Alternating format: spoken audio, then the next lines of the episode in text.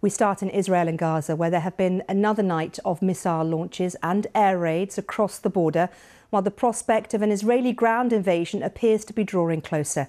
Here are the very latest developments for you. Israel says that more than 1,200 Israelis are now known to have been killed since Hamas launched attacks on Saturday.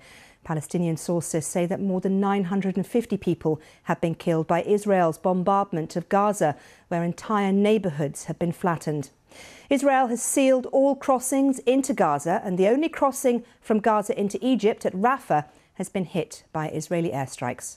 Well, both sides have accused the other of war crimes. Israel has accused Hamas of torturing and murdering babies and children in attacks which began on Saturday. The Palestinian representative at the United Nations said Israel was planning to use starvation as a method of warfare.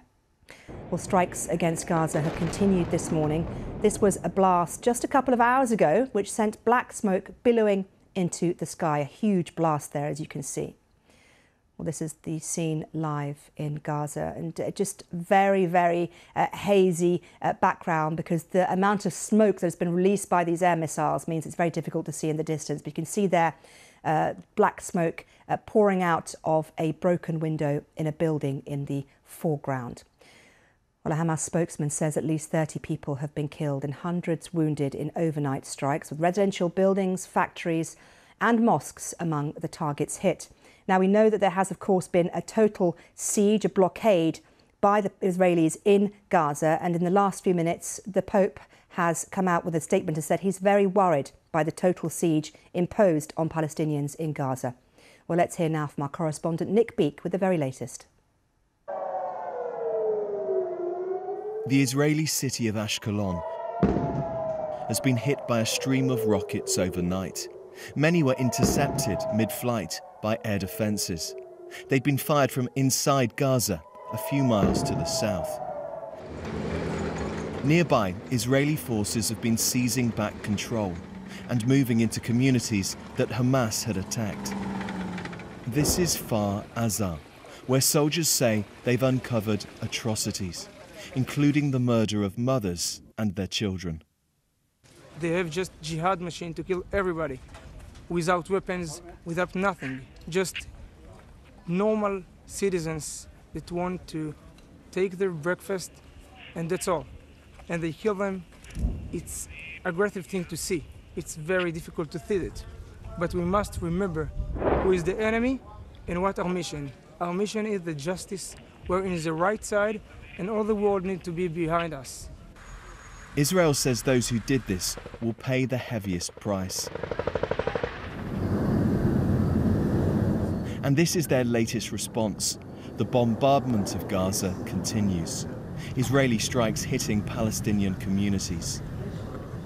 Israel's military released this footage showing its operations. It says it's targeting Hamas fighters. Hundreds of civilians have been killed. The airstrikes have caused huge damage to homes and shops. I lost everything my house, my shop has been destroyed completely. Where do we go? We have become homeless. The Israelis say Hamas has brought this upon Gaza. Israel is accused of breaking international law. Supplies of food, power, and water into Gaza have been cut off. Just to the north, across the wire, Israeli troops are arriving in ever greater numbers.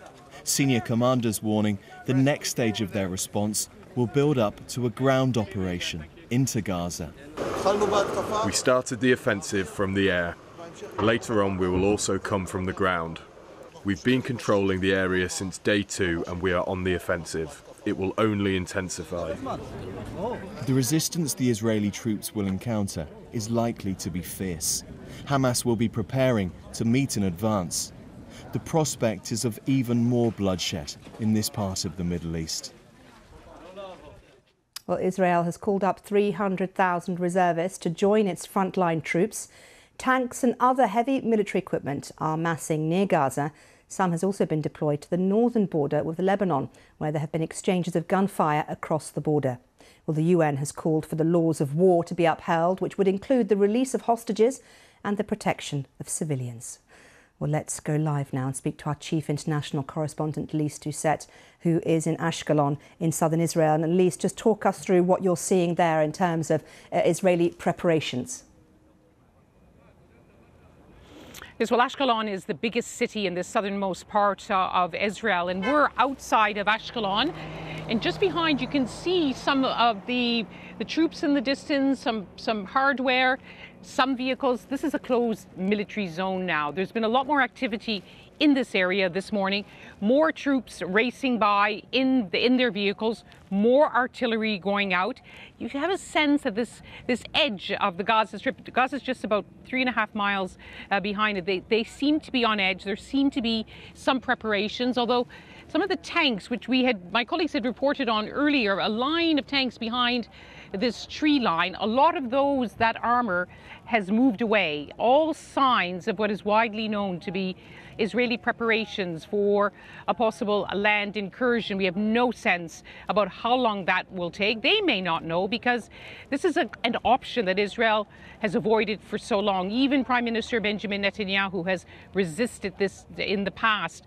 And as you mentioned, they have so far called up some 350,000 reservists we saw on the main road uh, coming down from Jerusalem along long stretches of the road. There are cars all lined up because people come, they get out of their cars, they go to the military recruiting centers, and they come down here to the front line.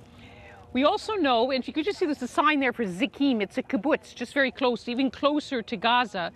There was an infiltration yesterday, we understand from sea, by a number of Hamas fighters. They were engaging. And so while Israel is saying, it's been saying since yesterday, that it believes it has largely reclaimed control of the border, they also admit they cannot seal it. There was even a penetration into Ashkelon last night by those paragliders that they used in those early hours of Saturday when this unprecedented assault first began.